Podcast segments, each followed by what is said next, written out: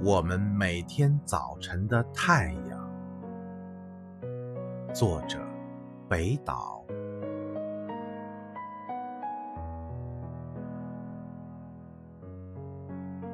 小草柔软的手臂托起太阳，不同肤色的人走向你，汇成光芒。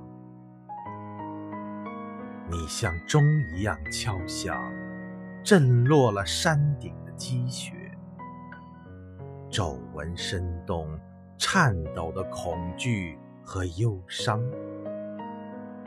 心灵。不再躲到幕布后面，书打开窗户，让群鸟自由地飞翔。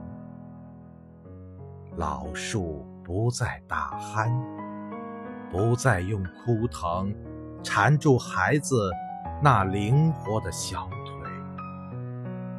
少女们从沐浴中归来。拖曳着星星和辽阔的月光，每个人都有自己的名字、自己的声音、爱情和愿望。兀立在噩梦中的冰山，在早晨消融。从残留的夜色中，人们。领走了各自的影子，让沉重的记忆在脚下，在行走中渐渐消失。